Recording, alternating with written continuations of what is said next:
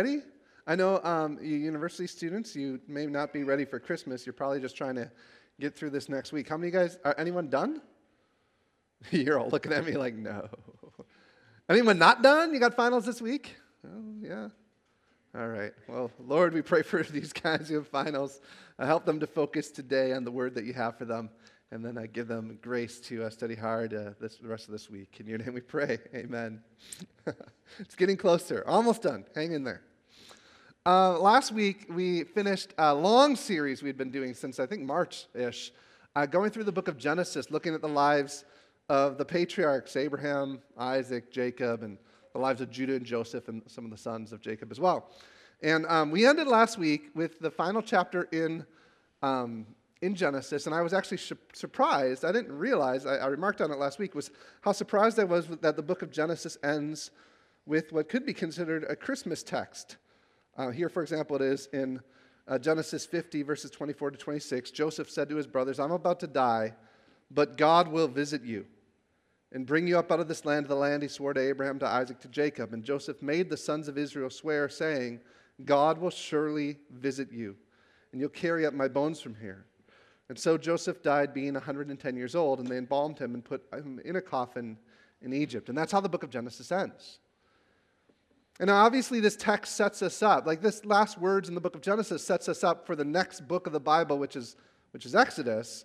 But I said last week, I think it points to something more, particularly in the context of the book of Genesis and the Pentateuch, the first five books of the Bible as a whole, and in the context of the whole story of the Bible. And so I mentioned this week, last week that this text surprisingly points us to Christmas.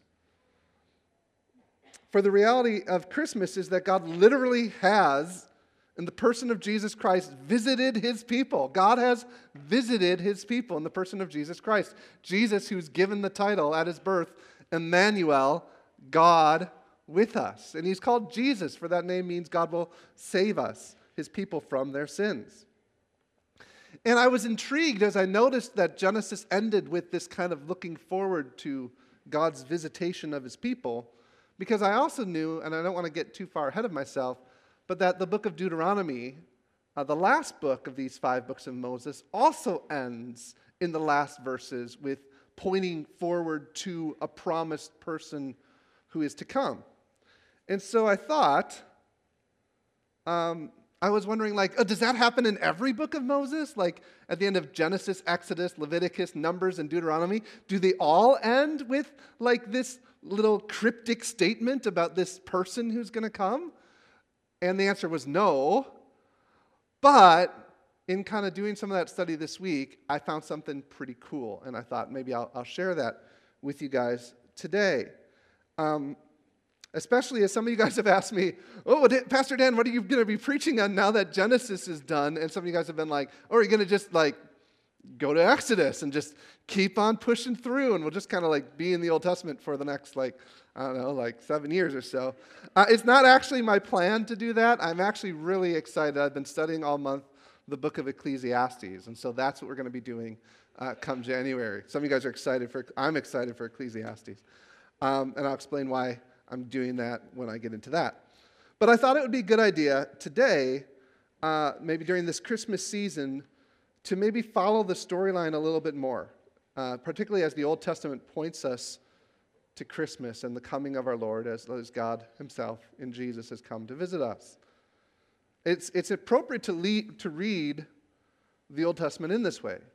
Jesus Himself, after He was raised from the dead, Jesus revealed Himself to His disciples, and Jesus actually explained to His disciples how the entire, what we call the Old Testament, what the Jewish people call the Tanakh, how the Tanakh, or our Old Testament, points to Him and in fact, the message of the Tanakh, the message of the Old Testament, is all about him. Jesus said in uh, Luke chapter 24, verse 44, he says, They said to them, These are my words which I spoke to you while I was with you, that everything written about me in the law of Moses and the prophets and the Psalms must be fulfilled. In the law of Moses and the prophets and the Psalms are written about Jesus.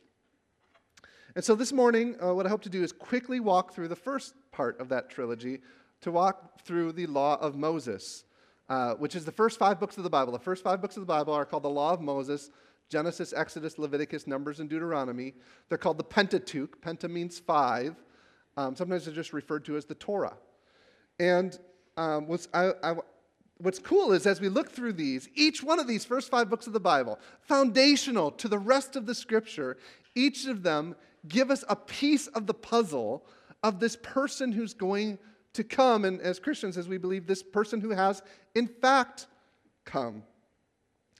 And each book contributes a key theme, like a piece of the puzzle that together provides for us an astounding picture of who Jesus is, why he came to dwell among us, and then even about the nature of his ministry. And, and we're going to move pretty quickly uh, today as we go through these first five books. So hopefully we'll, we'll get it done. But, um, but I hope that uh, it can just give a little bit of overview for you, and then, and then you can dig deeper into the Word of God and study these books on your own. So, Heavenly Father, I, I pray that as you open up your Word in front of us, God, that you might teach us to see your Son uh, that you might teach us to show us Christ, show us Jesus in these books. In your name we pray. Amen.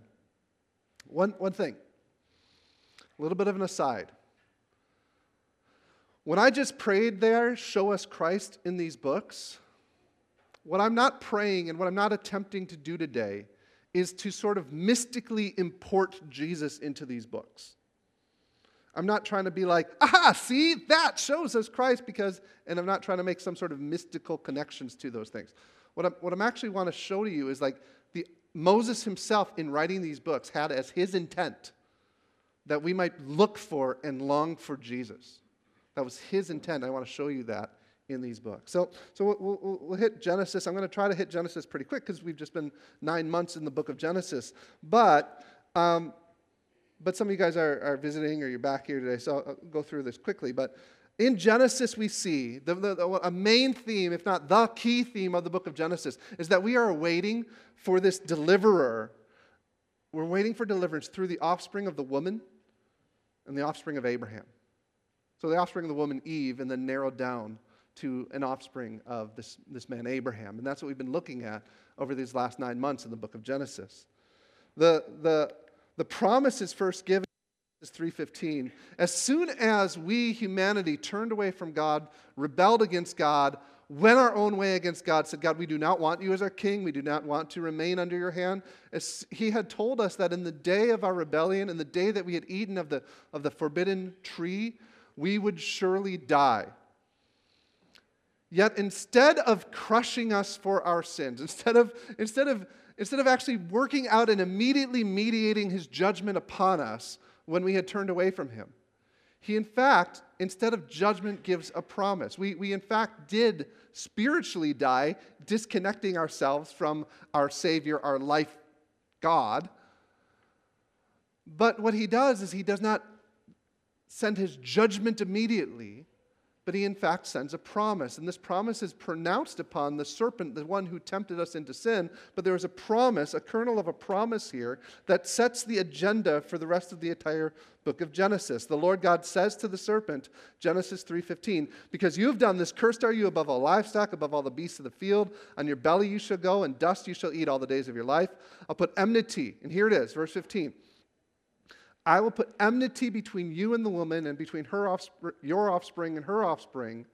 And then he gets particular. He, meaning one of the offspring of the woman, will bruise your head. Another translation, you will crush your head as you bruise his heel. So he'll be wounded in some way, but he is going to come and crush the serpent. That's what we're looking for.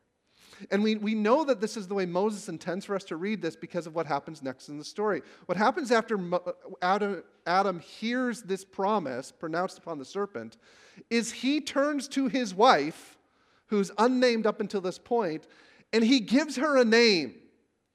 And I always make the kind of joke if your wife had given you the temptation that led the entire humanity into sin and death, you might give her a name, but it may not be a positive one. But Adam, uh, even though he had shifted blame on her before, he now gives her a name. And the name he gives her is really instructive for how he understood this promise. The name he gives her is Eve, And then it says, when Moses says, because or for, she will be the mother of the living. So, although they've heard this curse from God that on the day you eat of the fruit of the tree, you will surely die, because of this promise that the seed of the woman will come and crush Satan's head, Adam turns to the, his wife and he calls her Eve, because from her life will come. She will be the mother of the living. And then they have these sons, and in the first generation of the sons, you can see in the names that they give them that they are hoping that one of their sons is going to be this promised son. But what happens in the first generation is, uh, what happens in the first generation is uh, Cain, the wicked son, actually kills Abel, the righteous son. And so the first candidate, the first kind of candidate for who is this son who's going to come and crush Satan is actually killed by his brother, enmity between the two of them. And so they have another son and they call him Seth. And I love this uh, phrase at the end of verse 26 of chapter 4 it like dawns on the people that maybe this is going to take some time. That maybe it's not going to be the first son of Adam and Eve who comes and crushes Satan.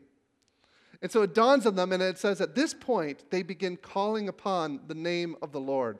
They begin calling out to God to send his Savior, his deliverer. And that's what the book of Genesis goes on to do. And that's what we've been studying the last nine months, is how, is how this Genesis moves along by introducing to us a candidate for who this Savior, deliverer, Satan crusher is going to be. And a candidate is brought up, and then the candidate is looked at, and then the candidate is set aside. It's not going to be him.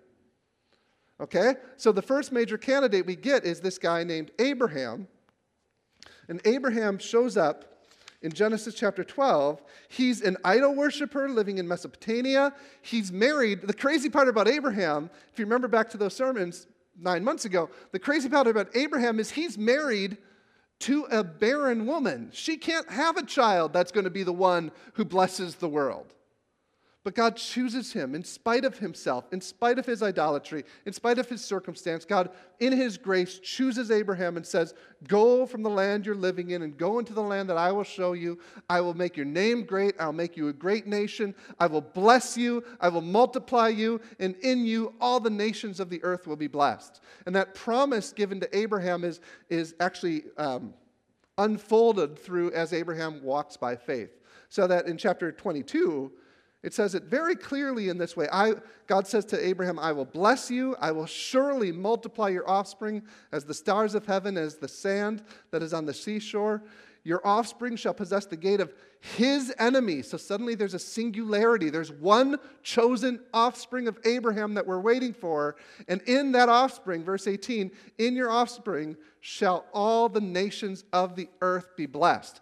And so again, we are driven forward in the book of Genesis looking for this son, looking for this offspring of this woman, looking for this son of Abraham who's going to come and crush Satan and bless the nations. And so Abraham has son Isaac. He, he's the son of the promise, but he's not the ultimate promise. And Isaac has two sons, and the second one is Jacob. He is the son of the promise, but he's not the ultimate son of the promise. And Jacob has 12 sons, and, and, and we get driven forward so that Genesis, we are actually, this is what makes Joseph's words so significant.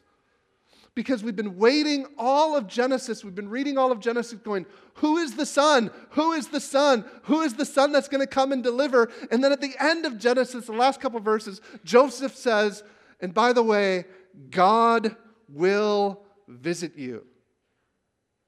And it's like, wait a minute, I thought we were looking for this son of the woman who's going to come, this child of Abraham who's going to come. Now you're telling me that God himself will visit. It kind of throws us off. It's, it's pretty cool, though. So let's move forward a little bit. That's where we were last week. So let's move forward to the book of Exodus. So, what happens in Exodus? In Exodus, Joseph's words come literally true. In Exodus, Joseph's words come. In Exodus, God himself delivers his people through a great prophet, through Moses. God Himself delivers His people through Moses, and, to, and God Himself is going to become, in the book of Exodus, their king. So this is God basically taking their deliverance upon Himself. Okay? So, what happens in the book of Moses is the first couple chapters, God remembers his people. Uh, God, God, God chooses this guy, Moses, who he rescues uh, in his providence at birth. And Moses grows up in Pharaoh's household and then uh, has to flee into the wilderness. But God reveals himself to Moses and says, You are going to be the one. Go back to the Pharaoh, tell him, Let my people go. God, I myself am going to deliver my people. And, and Moses is like, Well, who should I tell them sent me? And, he, and God reveals his name and his character to Moses I am that I am. Tell him the I am sent you. And so Moses goes back in chapter 5, goes back to Pharaoh, let my people go, right? Prince of Egypt stuff. You guys have all seen the movie. Um, in that,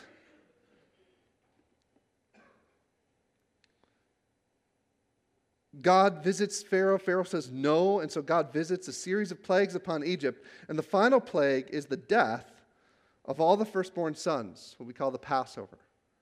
And we call it the Passover because God instructs his people, whom he himself is going to deliver, to take a, sac- a, a lamb, an unblemished lamb, and to kill it in place of the son in place of their firstborn son, the lamb is going to die.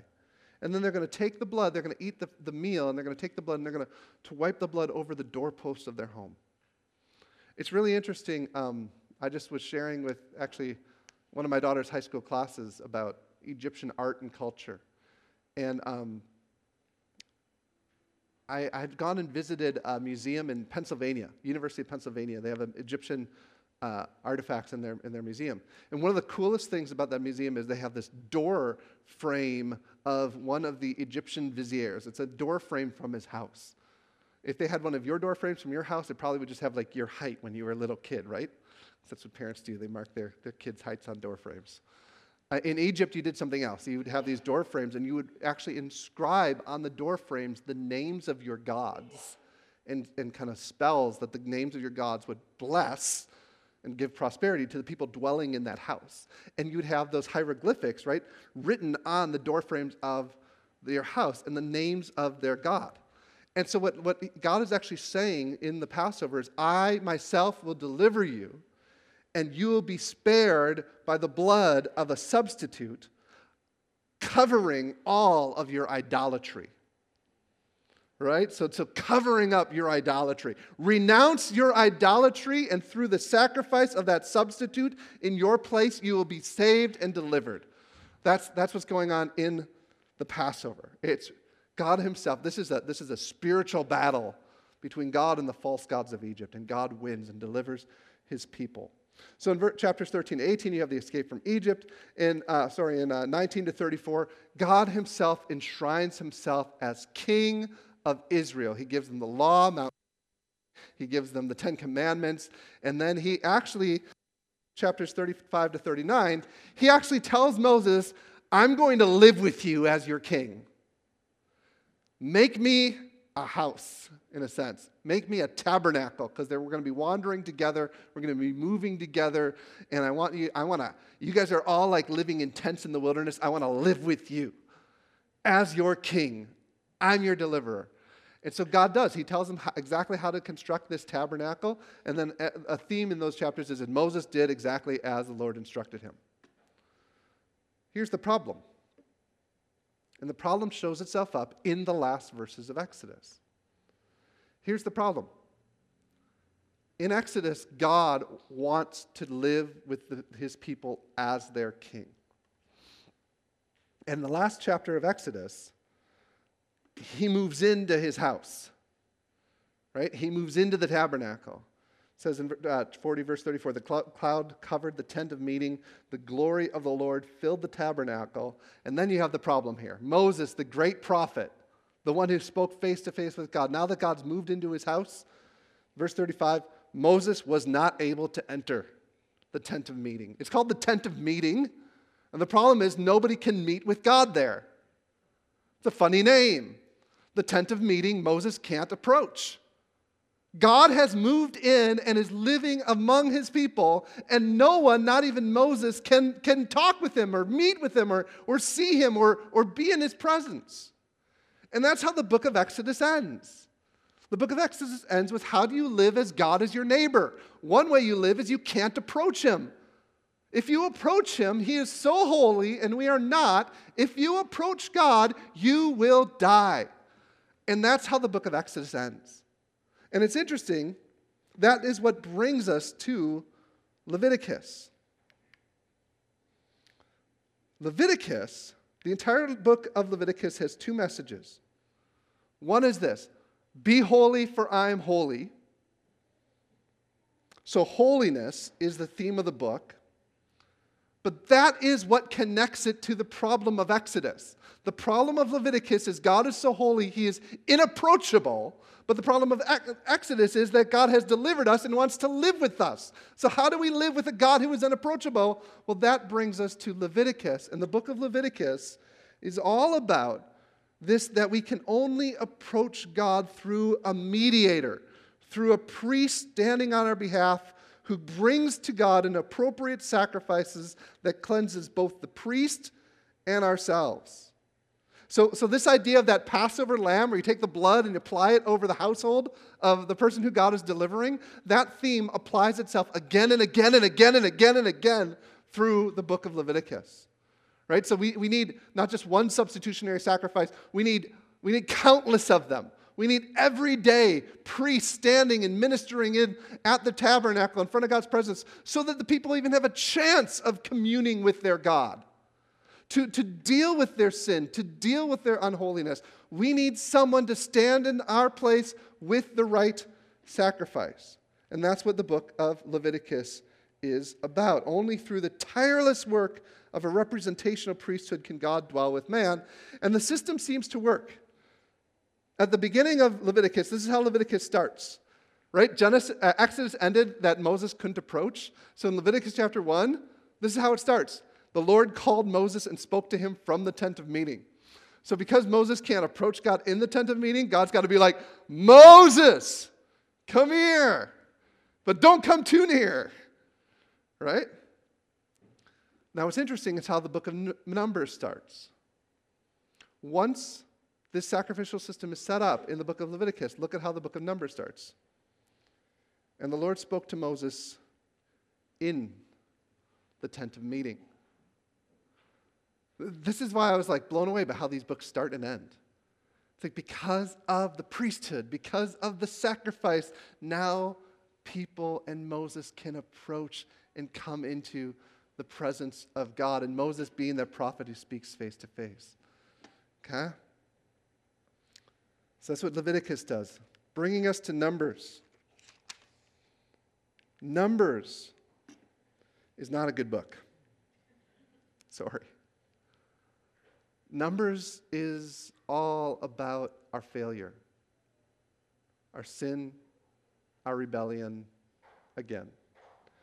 And, and it just seems that the book of Numbers, the book of Numbers, the theme of the book of Numbers is we need a king to lead us and protect us from our own waywardness. In the book of Numbers, we're always rebelling. Here, here's the overview of the book of Numbers.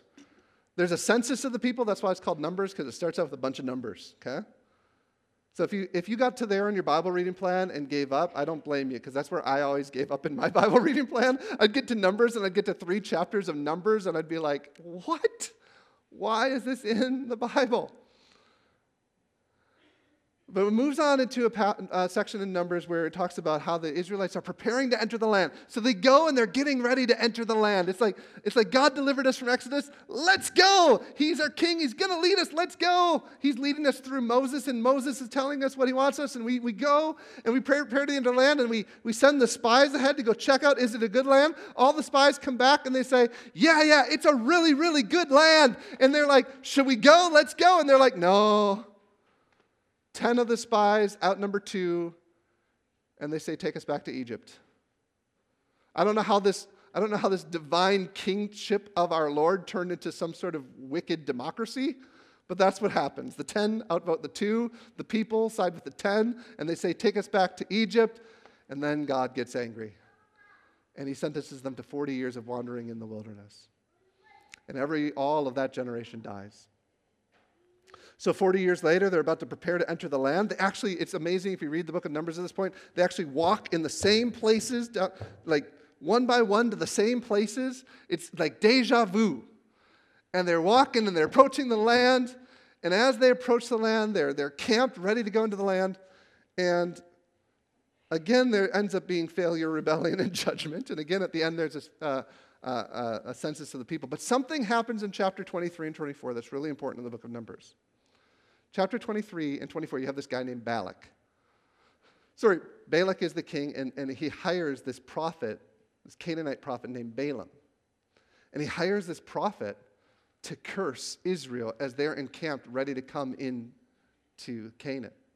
So he's like, Balaam, I'm going to hire you. I'm going to give you my own money for you to stand up on this mountain and rain curses upon these people that are coming. And so Balaam gets up to this mountain, and there's a funny story about how he gets on the mountain, but that's not the focus. He, he gets up to the mountain, and he's about to curse the people of Israel. And Balak, the king who hired him, is standing right there going, Yeah, this is going to be good. And Balaam opens his mouth, and instead of cursing the people of Israel, God fills his mouth with blessings upon the people of Israel. These same people who have lived in the book of Numbers in complete failure and rebellion, Balaam blesses them. And so Balak gets angry and says, Do it again. Do it right this time. And Balaam does this again and he blesses them again. And Balak gets angry and says, Do it right this time. I'm paying you good money. And Balaam does it again and he blesses them again. And Balak says, Three times I have hired you to curse these people, and all you do is bless them. And Balaam says, Look, I can do nothing. I'm opening up my mouth and I can do nothing but say what the Lord is commanding me to say. And then he says to Balak, He says, Let me tell you what God has in store for this people. And this is what he says. This is climactic in the book of Numbers. It says this 24, 15. He took up his discourse and said, The oracle of Balaam the son of Beor, the oracle of a man whose eye is opened, the oracle of him who hears the words of God and who knows knowledge of the Most High and sees the vision of the Almighty falling down with his eyes uncovered. Look what he says here. This is awesome. I just see Balaam. I see him. I see him. But not now. I, I behold him, but, but he's not near. A star shall come out of Jacob, and a scepter shall rise out of Israel. It will crush the forehead of Moab and break down the sons of Seth. Edom will be dispossessed. Seir also his enemies shall be dispossessed. Israel is doing valiantly, and one from Jacob shall exercise dominion and destroy the survivors of the cities. What's amazing is Balaam sees Jesus. I, I, his words almost take my breath away. I, I see him. Not now I'm talking, I'm not talking about now. I see him, but he's not near. He's, he's coming in the future. He's coming at some point. He sees Jesus and he sees this king who's going to reign and exercise dominion over the nations and, and trample over his enemies and establish righteousness. And he, he sees him, and Balak's terrified. What happens in the book of Numbers? I'll go back. What happens in the book of Numbers? Well, this happens in the book of Numbers. Balaam, Balaam, Balaam's still hired by Balak to, to curse these people. And Balaam basically says, Listen, you're not going to be able to curse them. What he does is they send women, the Moabite women down there, and they seduce them. Because while Israelite, Israel cannot be cursed, God's plan cannot be, cannot be removed from the nation and the sending of Messiah, they can be so easily seduced. And they do. And they fail to enter the land. Again. And so them again, and that's what leads to the census of the people. So that brings us to the book of Deuteronomy. Deuteronomy. Deuteronomy, the theme of Deuteronomy is we need a prophet to teach us God's ways and change our hearts. So here's, here's what Deuteronomy is Deuteronomy, we think of Deuteronomy as the law. Deuteronomy is actually called the second giving of the law. And we think of it as a book of law. But what Deuteronomy actually is, is it's a series of sermons around the giving of the law.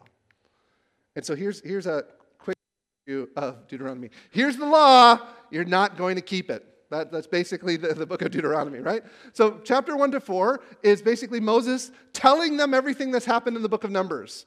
And basically, Moses is like, every time God has delivered you and led you, you guys, people said, yeah, we'll follow him. And then you did the exact opposite thing. And he said, here's how you have failed again and again and again your God who has delivered you. And then in chapters 5 to 26, he goes, Here's the law. And in the midst, in, sprinkling in that entire giving of the law, he, he keeps on telling them, Yeah, you guys are not, it's not because you are righteous that God is giving you the law. You're not going to be able to do it. At the end of giving them the law that they won't keep, he gives them a series of blessings and cursings. And here's how it goes Here's all the curses that are upon all the people that will not keep the law. Here's all the blessings that will come to you if you do keep the law. And guess what? You're going to say today, I know you're going to say, We will do it. And he says, Will you do it? And of course, everybody says, We will do it. And then Moses is like, Yeah, you're not going to do it. You are going to turn away. You are going to turn away into adultery. And, and then chapter 32 to 33, Moses sings a song over them. And it's kind of a song that says, You're not going to keep any of this law. But when God judges you and scatters you, He will restore you. He will restore you. He even says in, in chapter 34, He says, I think I have this up here. He talks about a second exodus to come and a change of heart that is going to come. He said, If your outcasts are in the uttermost parts of heaven, from there, the Lord your God will gather you. And from there, he will take you. And it says that then he will bring you back into this land. And the Lord your God will circumcise your heart and the heart of your offspring so that you will love the Lord your God with all of your heart and with all of your soul that you may live. That's the promise at the end of the book of Deuteronomy is this that, that you will fail to keep this law, but there will be a second exodus. There will be a greater exodus where the Lord will, will actually change your heart and restore you as a people. And the, the, book of, the book of Deuteronomy, in fact, the five books of the Bible, five books of um, Moses in the Bible, end with this talk of this prophet who is to come. So, looking forward to a day when God dwells with his people in spiritual intimacy, you will love the Lord God with all your heart, soul, mind, and strength. In a second and greater exodus, Deuteronomy ends with this statement and this statement had to have been written by someone after Moses dies. Moses writes the first five books of the Bible, but this last chapter is after Moses has died. So this is somebody coming in afterward and writing what has happened to Israel since, in a sense, like a conclusion to Deuteronomy. Some people think this might have been Ezra writing in the Second Temple period, um, collecting the books of the law and putting them together into one scroll. I don't know if that's true or not, but it's interesting what, what this uh, person says. He says, after Moses dies, he says, and this is how the book closes, verse 34:10, there has not arisen a prophet since in Israel like Moses, whom the Lord knew face to face. None like him for all the signs and wonders that the Lord sent him to do in the land of Egypt, to Pharaoh, to all his servants, all his land, for the mighty power and all the great deeds of terror that Moses did in the sight of all Israel. It's interesting, if this was written by Ezra, that would be super significant because there are many prophets that the Lord had sent, but none like Moses who spoke to God face to face.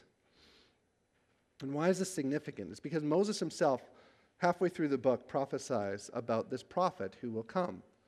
Deuteronomy 18:15, the Lord says, "The Lord your God will raise up for you a prophet like me from among you, from your brothers. It is to him you shall listen." Just as you desired of the Lord your God at Horeb on the day of the assembly when you said, Let me not hear the voice of the Lord my God or see this great fire anymore, lest I die. The Lord said to me, They're right in what they have spoken. I will raise up for them a prophet like you from among their brothers, and I'll put my words in his mouth, and he will speak to them all that I command him. And whoever will not listen to my words, he will speak in my name. I myself will require from him. So that's how the books of that's how the first five books of the Bible end with looking forward to this second greater exodus that will come and the second greater prophetic Moses who will come to lead us into this second exodus.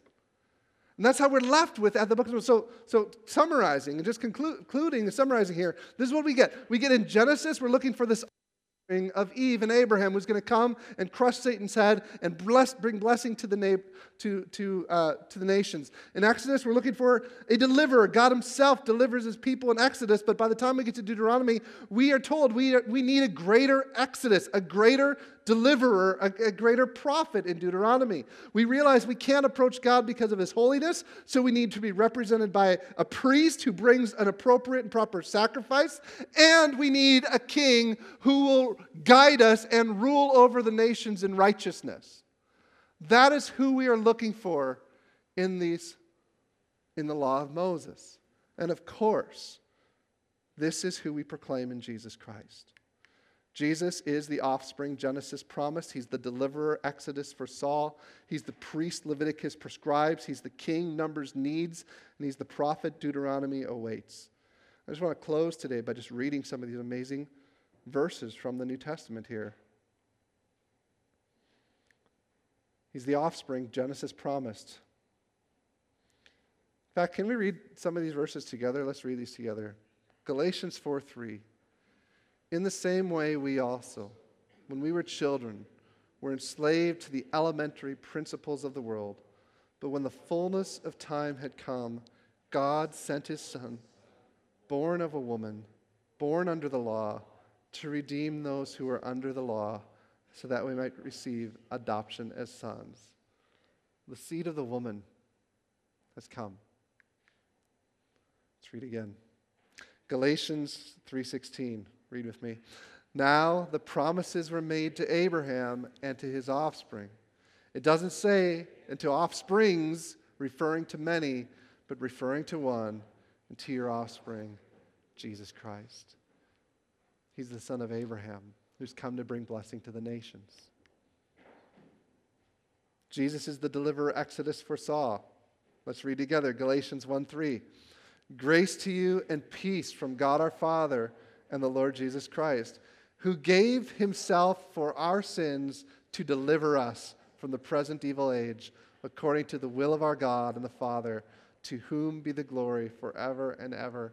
Amen. He is the deliverer, He is the Passover lamb who's given Himself that we might be delivered. Jesus is the priest Leviticus prescribed. Hebrews 9:11 but when Christ appeared as a high priest of the good things that have come, then through the greater and more perfect tent, not made with hands, that is, not of this creation, he entered once for all into the holy places, not by means the blood of goats and calves, but by means of his own blood, thus securing an eternal redemption. Jesus is the priest Leviticus prescribes. Jesus is the king's numbers needed. Matthew chapter 2, verse 1. Now, after Jesus was born in Bethlehem of Judea in the days of Herod the king, behold, wise men from the east came to Jerusalem, saying, Where is he who has been born king of the Jews? For we saw his star when it rose and have come to worship him. When Herod the king heard this, he was troubled, and all Jerusalem with him. Just, I want to just point something out before we read the second part of this verse. Remember what Balaam prophesied? A star will come from Jacob. There are scholars who think that these wise men were led to Jesus because they had seen the star, because they had known of Balaam's prophecy. Listen what they say. We saw his star. The star will come from Jacob. And look at what they said. The second part of Balaam's prophecy, and the scepter will not depart from Israel. Look what he says next. So, assembling, let's read together. And assembling all the chief priests and scribes of the people, he inquired of them where the Christ was to be born. And they told him, In Bethlehem of Judea, for so it is written by the prophet, And you, O Bethlehem, in the land of Judah, are by no means least among the rulers of Judah. For from you shall come a ruler who will shepherd my people Israel. Jesus is the king numbers needs. And finally, he's the prophet Deuteronomy awaits. John 1:14, let's read it. And the word became flesh and dwelt among us. Wait, stop here. This is pretty awesome. The word in Greek is he tabernacled among us. The tabernacle. Okay, let's read again. And the Word became flesh and dwelt among us, and we have seen his glory. Glory as of the only Son from the Father, full of grace and truth. For the law was given through Moses, grace and truth came through Jesus Christ. No one has ever seen God, the only God who's at the Father's side. He has made him known. I love it. Moses is a prophet who sees God face to face. Jesus is the Word of God Himself, the only begotten who has come to reveal grace and truth to us. He is the prophet to lead us into this greater exodus. We'd read one more. The true light, which gives light to everyone, was coming into the world. He was in the world, the world was made through him, yet the world did not know him. He came into his own, yet his own people did not receive him. But to all who did receive him, who believed in his name, he gave the right to become children of God, who were born not of blood, nor of the will of the flesh, nor of the will of man, but of God. We often ask, a, a, a common phrase at our household at this time of year, and probably in your houses, is what do you want for Christmas? You ask your mom, you ask your brother, what do you want for Christmas? I think the theme of these first five books of the Bible the books of the law. Not, not asking us what do we want for Christmas, but the law tells us what we need for Christmas. We need Christmas because we need a deliverer. We have turned away from God in our sins. We have gone our own way and rebelled against Him. We are deserving and we earn God's wrath and justice poured out upon us for our sin. And we need Christmas because we need a deliverer. We need Christmas because we need a priest. Because God's holiness and our unrighteousness, we cannot come into God's presence and we cannot approach this holy God. But we need a priest who, bring, who brings an appropriate sacrifice, doing away with sin in himself. We need Christmas because we need a king. We are wandering in the desert, in the wilderness, without him, and we need a king to come and shepherd us. We need Christmas because we need a prophet. We need a new heart. We need the Word of God. That is Christmas in the law of Moses, and that is our Savior, Jesus Christ. Heavenly Father, we thank you um, because you are the God who knows the end from the beginning. That before you even gave us your word, you had a plan to reconcile all things in Christ and to send your Son, the Messiah, the deliverer, the prophet, the priest, the king. And Lord, we pray that as Christmas, as we reflect on this Christmas season, that we, um, we don't just think about Christmas as being what we want, God, but you are, you're showing us, revealing to us what we need and what you have provided in Christ. And I would pray for any who are here today, God, who do not know you, that they would through this Christmas season be uh, provoked, God, by your Holy Spirit? Would you provoke them to gaze into your word and to see, as even Balaam saw, I see him. I see Christ now. Would you show them their need for Christ and would you show them the glory of your Son, Jesus Christ? Would you give them faith to come before you, bowing their heart and knee to you? acknowledging their sin before you and confessing to you, crying out to you and calling upon you, because you have promised that everyone who calls upon the name of the Lord shall be saved and adopted into your family as sons and daughters. We thank you for this day and we thank you for this season. In your name we pray. Amen. I think we got some Christmas songs and some other worship songs that we're going to be singing. Would you sing out with us today and, uh, and call upon the name of the Lord. Thanks. Oh, sorry, during this time also, I'm going to be, uh, we're going to be sending around the elements for the Lord's Supper, a cracker and a cup. This is a special meal. We, we celebrate at the end of each worship service together.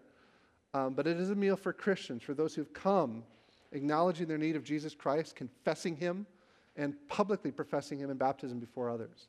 So if you're here today and you don't yet know Jesus Christ, I, I, would appeal to you today. Even come and speak to me after service. If you haven't yet been baptized, I'd love to talk to you about that and how we can prepare you for that. And, uh, and otherwise, just help us by passing the trays along. And uh, we'll celebrate together at the end of the, the, the worship time.